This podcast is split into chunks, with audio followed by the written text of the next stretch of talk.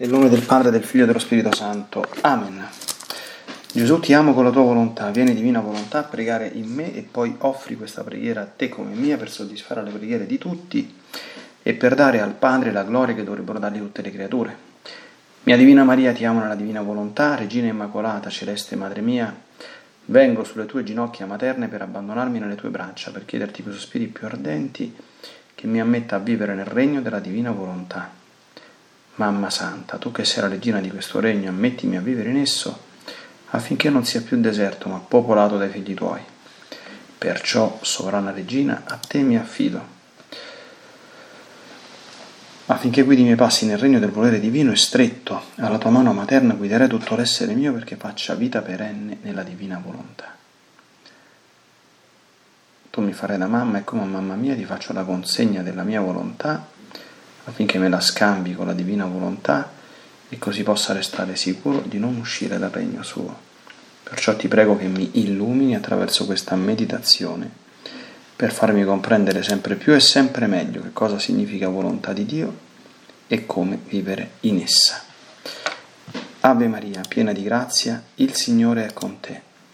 Tu sei benedetta fra le donne e benedetto è il frutto del tuo seno, Gesù. Santa Maria, Madre di Dio, prega per noi peccatori, adesso e nell'ora della nostra morte. Amen.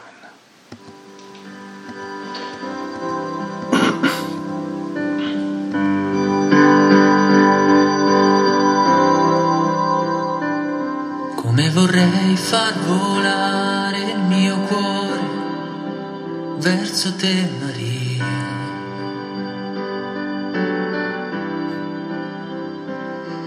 con un canto che sale, che va fino al cielo tuo.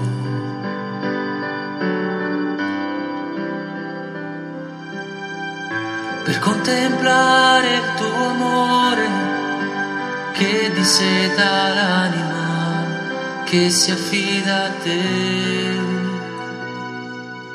Vergine potente tu sei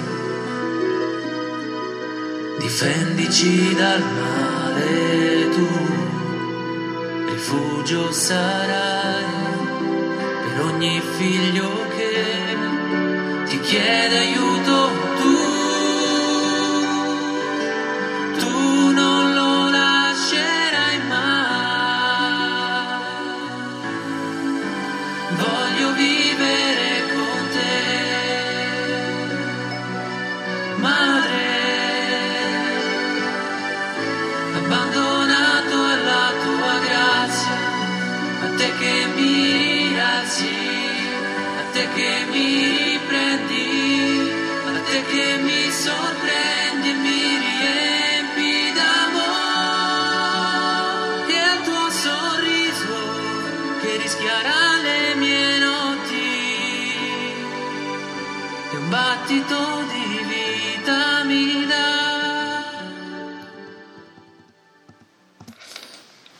Dal Libro di Cielo, volume 16, 24 febbraio, 24 marzo e 16 giugno del 1924.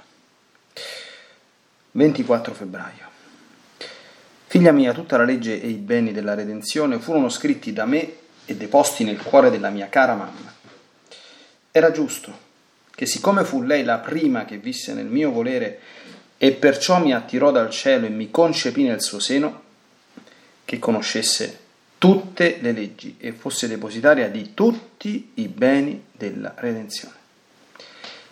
E non aggiunsi una virgola in più quando uscendo fuori alla vita pubblica la manifestai alle genti, agli apostoli e agli apostoli e gli stessi apostoli e tutta la Chiesa nulla hanno aggiunto di più di quello che dissi e feci io quando stetti sulla terra.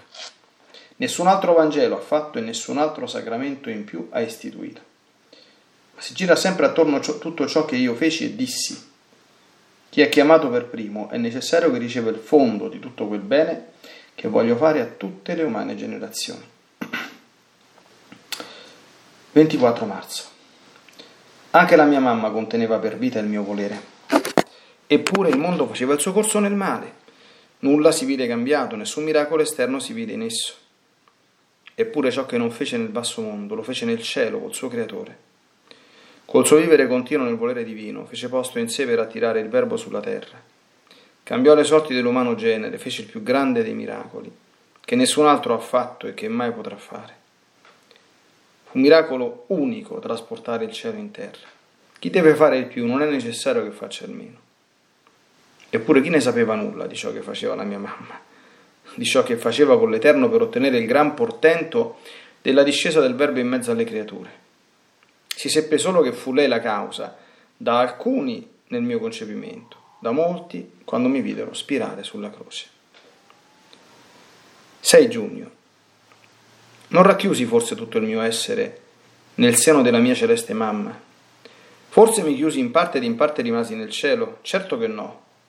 E col racchiudermi nel suo seno, non fu lei la prima che prese parte a tutti gli atti del suo creatore e a tutte le pene, immedesimandosi con me per fare che nulla omettesse di ciò che io operai? Non fu lei il mio punto di partenza da dove uscii per darmi alle altre creature? Se ciò feci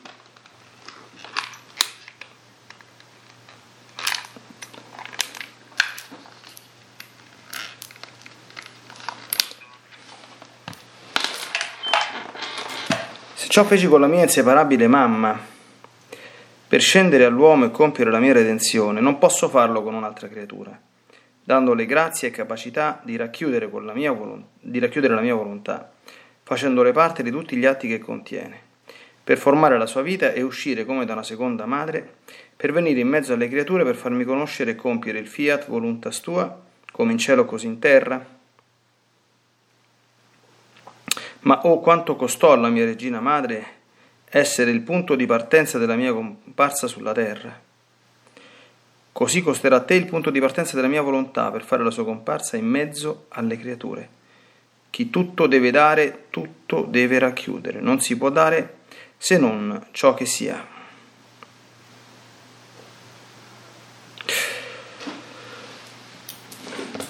Allora, questi scritti che stiamo meditando oggi cadono nella splendida memoria di Maria Madre della Chiesa resa da poco memoria obbligatoria da parte del Santo Padre Papa Francesco e già mm, da celebrare nel corso dell'anno liturgico in, eh, che stiamo vivendo il lunedì dopo la Pentecoste. E se si legge l'ufficio della lettura di questa mattina, in particolare lo splendido passo di Paolo VI, la locuzione alla fine della terza sessione del Concilio Vaticano II, appunto su Maria Madre della Chiesa, si scorgono alcuni punti, passaggi fondamentali, no? cioè che la Madonna fu la perfetta ecco, eh, imitatrice di Cristo perché è posseditrice di tutte le virtù e di tutte le beatitudini, quindi tutto quello che Gesù avrebbe vissuto e insegnato, la Madonna lo visse in maniera assolutamente e straordinariamente perfetta, prima e più di tutti. Questa è un pochino sin- la sintesi di, di, alcuni passaggi di quella locuzione. E nel primo degli scritti che abbiamo appena ascoltato, non, non c'è altro che, che un eco, infatti leggendolo sono rimasto molto eh, santamente e lietamente sorpreso, no? Tutta la legge e i beni della, della redenzione furono deposti nel cuore della mia mamma e quindi ella fu, conosceva tutte le leggi e fosse depositaria di tutti i beni della redenzione. Non solo, Gesù aggiunge che nella predicazione pubblica e nell'insegnamento non aggiunse nulla di più di ciò che già la mamma conosceva e viveva. E, e la Chiesa, la sua Chiesa, ovviamente obbediente al suo creatore, nulla ha aggiunto, né ora né mai, di ciò che fece, disse e istituì Gesù quando era sulla terra. Questa è la Chiesa Cattolica. Si gira sempre attorno a tutto ciò che io feci e dissi. È evidente che indirettamente Gesù sta dicendo anche una cosa intelligentemente molto opportuna e anche molto importante. se si legge il decreto di istituzione della festa di Maria Madre della Chiesa, dopo aver passato in rassegna le testimonianze già molto antiche che collegano la funzione materna di Maria a quella materna della Chiesa e parlano di una maternità di Maria stessa nei confronti della Chiesa stessa e il documento di istituzione, il decreto di istituzione della festa aggiunge che questa festa è stata voluta dal Papa per promuovere, o meglio per accrescere, una genuina e fondata devozione mariana. Perché la genuina e fondata devozione mariana, vedi Maria Santissima, la copia vivente di nostro Signore Gesù Cristo, la fotocopia, e il tramite più efficace che ci porta dritti e infallibilmente da Lui. Quindi se Gesù non, cioè se la Chiesa non ha, si è mai permessa di fare nulla di diverso né di più né di meno di ciò che Gesù ha detto, fatto, istituito, figuriamoci la Madonna.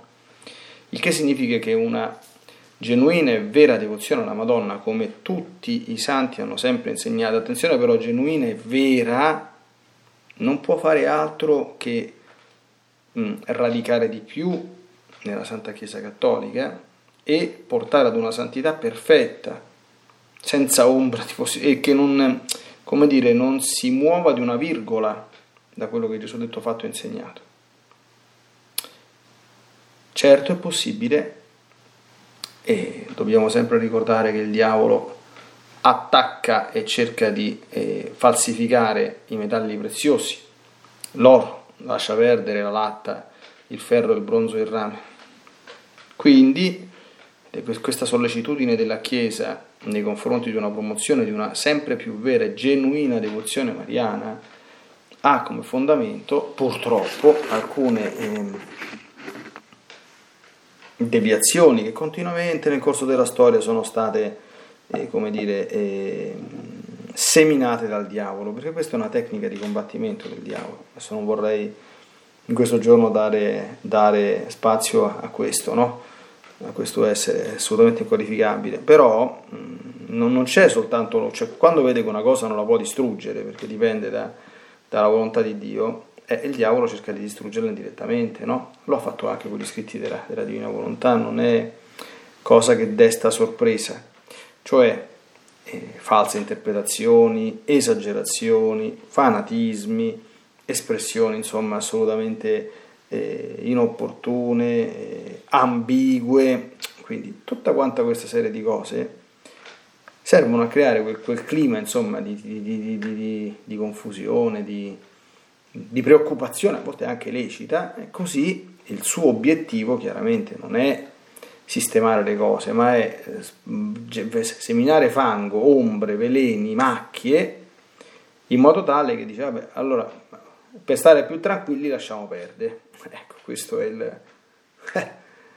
Eh, è una tecnica, quindi mh, mm, questa tecnica si, si combatte eh, nella divina volontà, ecco, ricordando alcuni capisaldi della divina volontà, per esempio l'ordine e l'equilibrio con cui dobbiamo vivere e approcciarci a tutte le cose. Ordine ed equilibrio non significa mediocrità o tiepidezza, d'accordo? O viltà, peggio ancora, ma significa che in tutte le cose eh, occorre imparare ad agire secondo quel senso profondo che dentro il nostro cuore ci fa comprendere se e quando rimaniamo nella giusta misura oppure quando stiamo andando un po' oltre. Perché qui il problema di cui stiamo accennando, perché si può andare anche un po' meno, ma queste tecniche di combattimento tendono ad andare un po', un po oltre, d'accordo? E, e quando questo fosse, bisogna semplicemente rettificare e sempre mantenersi nella Valle Santa, oltre che dell'umiltà, dell'ordine dell'equilibrio. Sono considerazioni importanti questi per la vita interiore e devono essere certamente oggetto di, di meditazione. Seconda cosa, ecco, qui c'è di nuovo il tema della portentosità delle operazioni fatte nella divina volontà, che per quanto ci siano ecco, gli obiettori del fare, quindi quelli eh, dire, animati dalla smania di fare che dipende, guai se non si fanno le cose, ci sono delle obiezioni che prescindono dagli scritti di Luisa Piccarreta da qualunque altra cosa, no? che la Madonna non abbia fatto nessun miracolo lo sanno tutti, che la sua vita passò assolutamente nascosta lo sanno tutti, che all'incarnazione c'erano lei e l'arcangelo Gabriele lo sanno tutti, che alla nascita c'erano lei e San Giuseppe, tradizione iconografica orientale con San Giuseppe dormiente, lo sanno tutti, anche se fosse stato sveglio, supponiamo per ipotesi c'erano in due, sono arrivati quattro pastori e lo sanno tutti, insomma, no? Eh. Poi sono arrivati i magi, ma erano tre e lo sanno tutti, quindi non è stata tutta quanta questa grandissima gente. Quindi fino a quando Gesù ebbe una certa età, quanta gente sapeva che il verbo era venuto sulla, sulla terra? Facciamo 30 persone, io non lo so quanti erano, 40, 50, pochini, no? Al momento della crocifissione sicuramente erano di più, ma non pensiamoci che fossero tutti quanti questi, questi grandissimi numeri, insomma io non lo so quanti discepoli ha lasciato Gesù sulla terra, ma certamente non erano schiere oceaniche, insomma, mm, paragonabili alle milizie dell'esercito di Roma, insomma, certamente non erano questi numeri, no? E, e questa operazione che cosa è stata? Questa operazione è stata semplicemente la più grande che sia mai stata fatta, la trasformazione della storia, dell'umanità, la discesa del Redentore. E come ha fatto a fare questo la Madonna? L'abbiamo visto nei giorni scorsi anche, no? Vivendo una divina volontà e rifacendo non soltanto tutti gli atti suoi, ma anche tutti quelli dell'umana generazione, perché sul pianeta Terra potesse esserci questo equilibrio. Ora, io penso che sia pletorico ed inutile, insomma, no? Perché mm, bisogna sempre sperare e presupporre, queste sono meditazioni, quindi la meditazione è una cosa che arricchisce anzitutto il soggetto che la fa, perché anche io ho bisogno di molto meditare sulla bellezza e sulla grandezza della Madonna e sulla sua vita nel divino volere, no? Però, insomma, è evidentissimo che se una persona fa il poliziotto, adesso faccio proprio esempi grossolani, no? e gli viene detto che bisogna andare a sventare una rapina, perché risulta per certo che la stanno facendo, non è che si può mettere, chiude la porta del, dell'ufficio della polizia e mette il ti amo nel, nel cuore del, del, rapinatore, no? E poi rimane lì. Cioè, mm, io mi sembra assolutamente, insomma, mm, fu- pletorico, insomma, no? Ecco, mm, mi vedo costretto a fare qualche precisazione perché è sempre opportuno, perché il diavolo lavora, insomma, no? però è sempre, come dire, fondamentale, eh, anche quando si parla, mm, come dire, mm, concedere, anzi è un dovere oltre che un diritto di eventuali ascoltatori, il fatto che si stia parlando con persone di buon senso, non dico intelligenti, ma ragionevoli, no? come se io che sono un parroco, non sono un monaco certosino, mi mettessi a, a, come dire, a, a, stare rinchiuso dalla mattina alla sera dentro, dentro, la cappella, tenendo la chiesa chiusa, a fare gli atti come li faceva Luisa, quindi senza celebrare i sacramenti, senza predicare, senza curare i malati, senza svolgere le funzioni di parroco, lasciando che la chiesa mi crolli addosso senza metterci un chiodo, cose di questo genere. Ma o la stessa cosa vale per un po' di famiglia, per una persona, no? Cioè, è evidente che chi vive nella divina volontà sa che prima del fare, molto prima, viene l'essere. Per cui se io mi sgolmo, questo è sempre saputo, perché sarà sempre saputo, cioè perché la Chiesa ha sempre detto, perché quando un tempo si facevano le grandi prediche, no? Eh, questo risulta dalla storia della Chiesa, e quando si facevano le prediche da parte dei membri degli ordini religiosi, dei francescani, dei dominicani, c'erano sempre in due sul pulpito. C'era uno che predicava e uno che stava in ginocchio vicino al predicatore a pregare. Perché?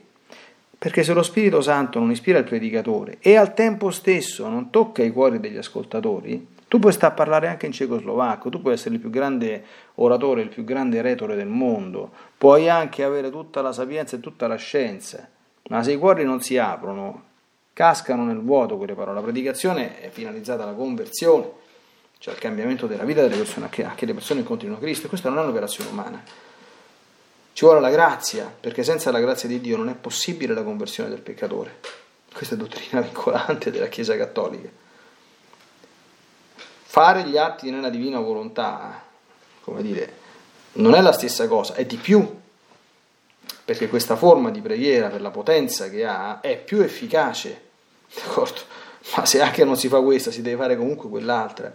Quindi che ci sia un primato assoluto della preghiera nella vita interiore, nella vita cristiana, chi voglia fare la vita cristiana, non le caricature della vita cristiana, che poi uno libero di, di se si vuole fare quello faccia pure, insomma, sono comodi, ecco, è evidentissimo, d'accordo? Ma mi sembra assolutamente da shock, insomma, andare a dire che questo evidentemente eh, non preclude non solo l'osservanza del dovere di Stato e l'adempimento di tutti quanti, cioè i lavori, no? e, i compiti. Se uno è un padre di famiglia e vede che c'è un figlio che sta buttando dal burrone, mm, non è che deve dire oh Gesù ti amo con la tua volontà, vieni divina volontà nel cuore del mio bambino e facci venire il regno del Fiat Supremo. Eh, adesso mi dispiace che sto diventando quasi sarcastico, no? Però insomma è evidente, no? Che la prima cosa che devi fare è di andare a prendere tuo figlio e lo porti lontano dal burrone, no? Eh, cioè, dico, mm, ripeto, mm, mi vedo costretto a fare qualche precisazione perché ogni tanto capto insomma, qualche, qualche piccola cosa.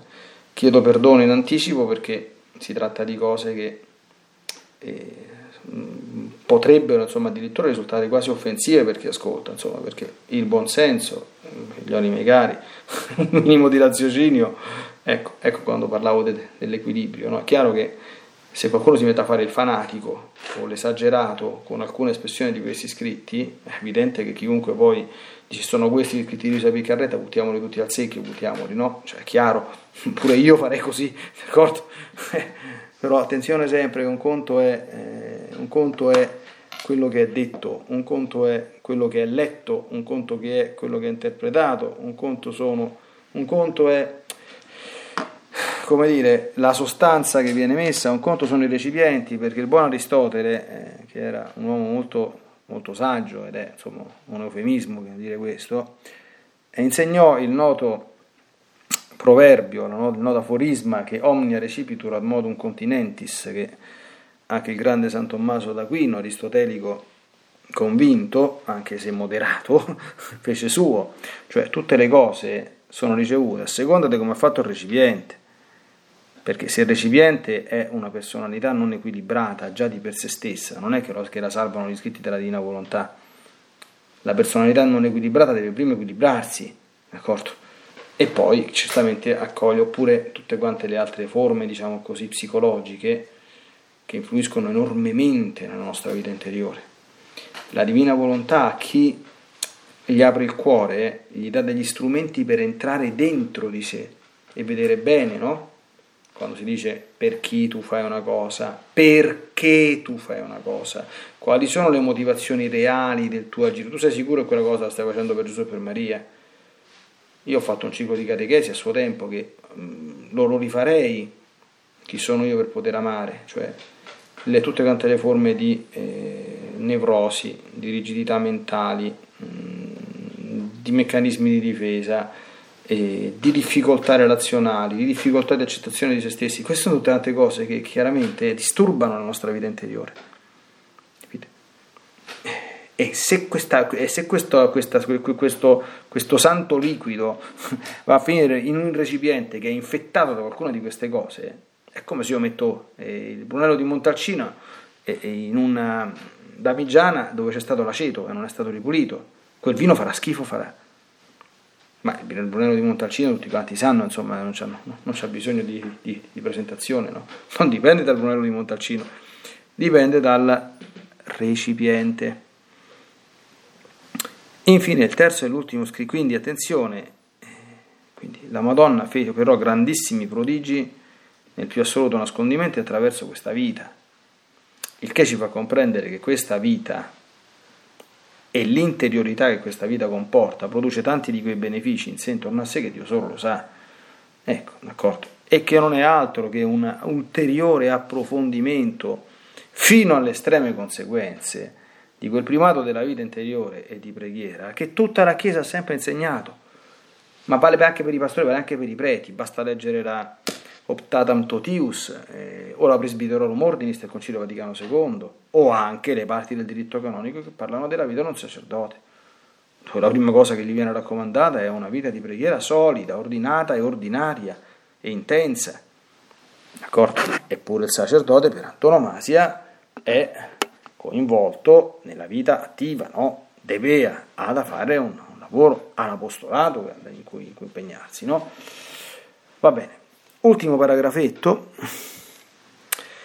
E parla del fatto che cioè, Gesù veramente scese tutto intero nel grembo di Maria, ecco, tutto, ecco, per concentrare in lei, come dire, tutto se stesso e per fare, di, per renderla quindi partecipe di tutta quella che sarebbe stata la sua vita di redentore. Prese parte a tutti gli atti del suo creatore e a tutte le pene medesimandomi con me. E fu il punto di partenza da cui uscii per darmi alle creature. E quindi mh, mm, questo principio, dice Gesù, che è un principio che egli non disdegna di applicare anche in altre situazioni. Fa l'esempio del fiat voluntas tua sicur in cielo e in terra in relazione alla particolare vocazione e missione di Luisa.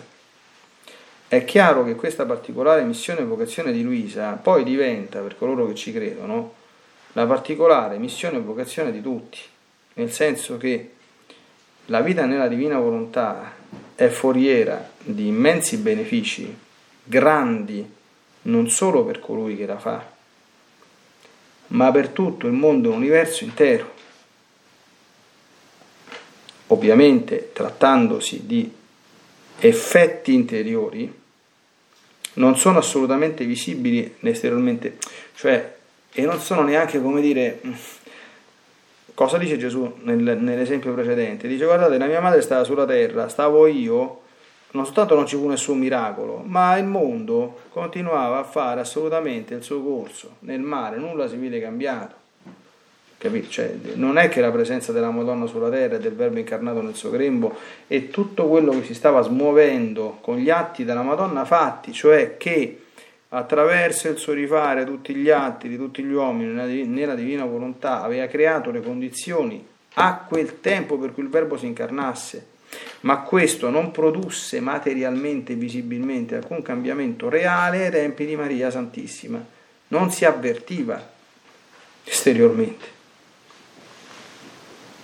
capirà? Eppure che cosa, che, cioè, quale fu il grandissimo effetto che la Madonna produsse?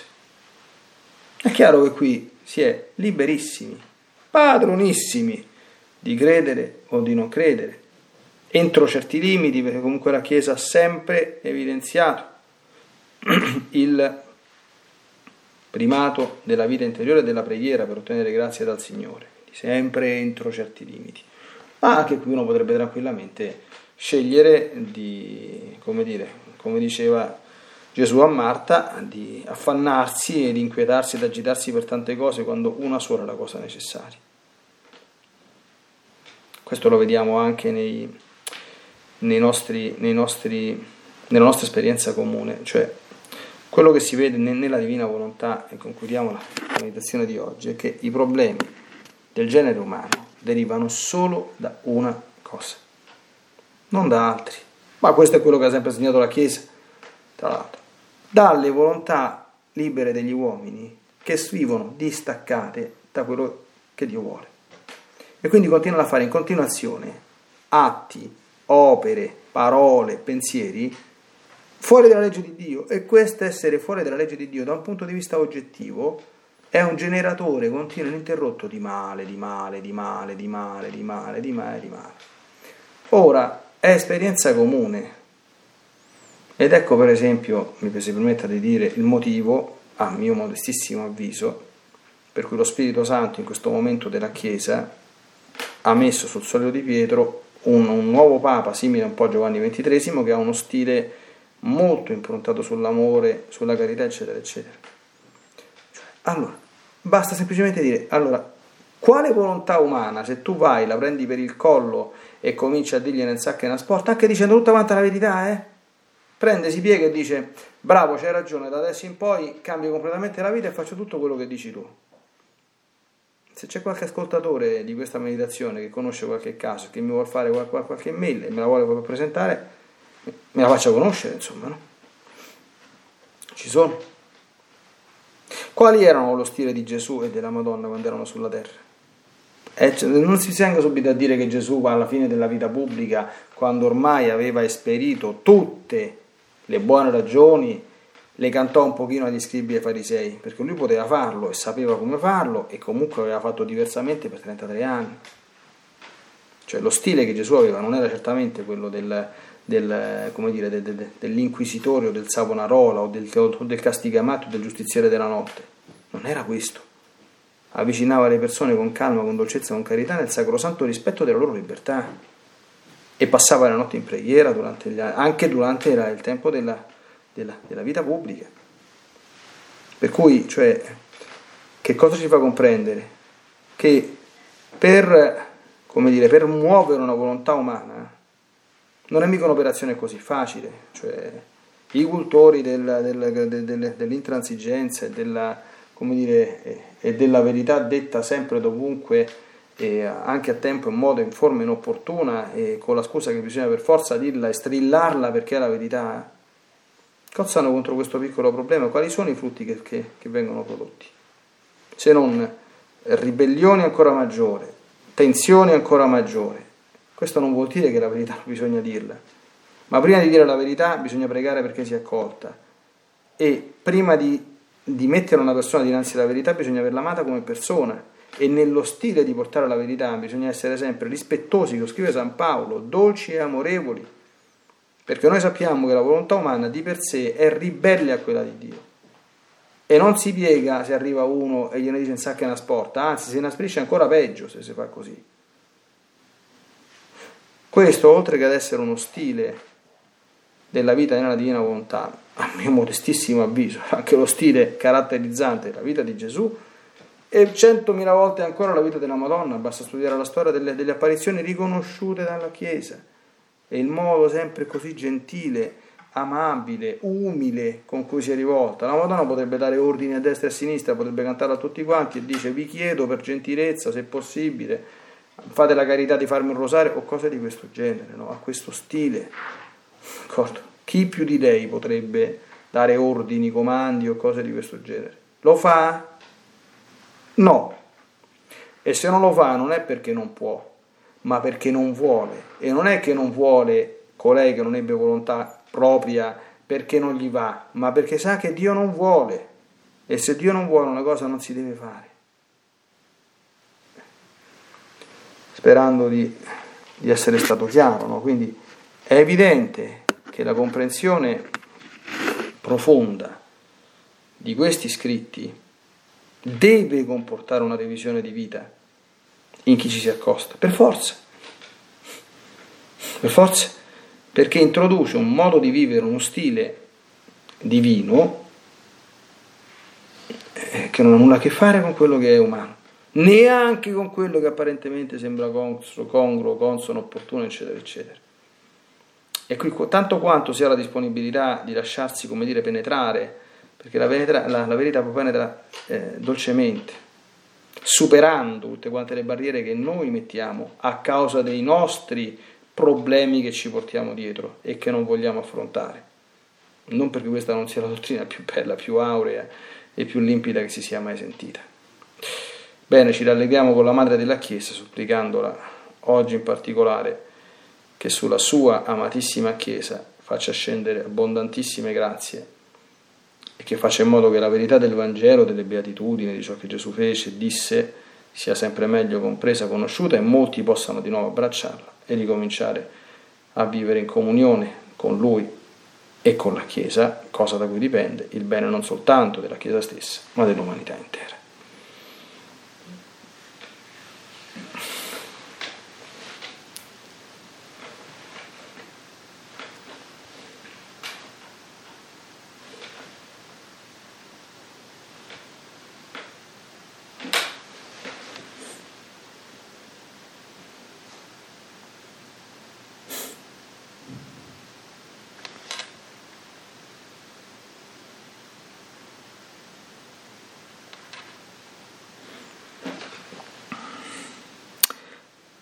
Bene, Santa Vergine Maria, ti che abbiamo contemplato oggi nel tuo splendore e fulgore e ulteriore grandezza, insomma.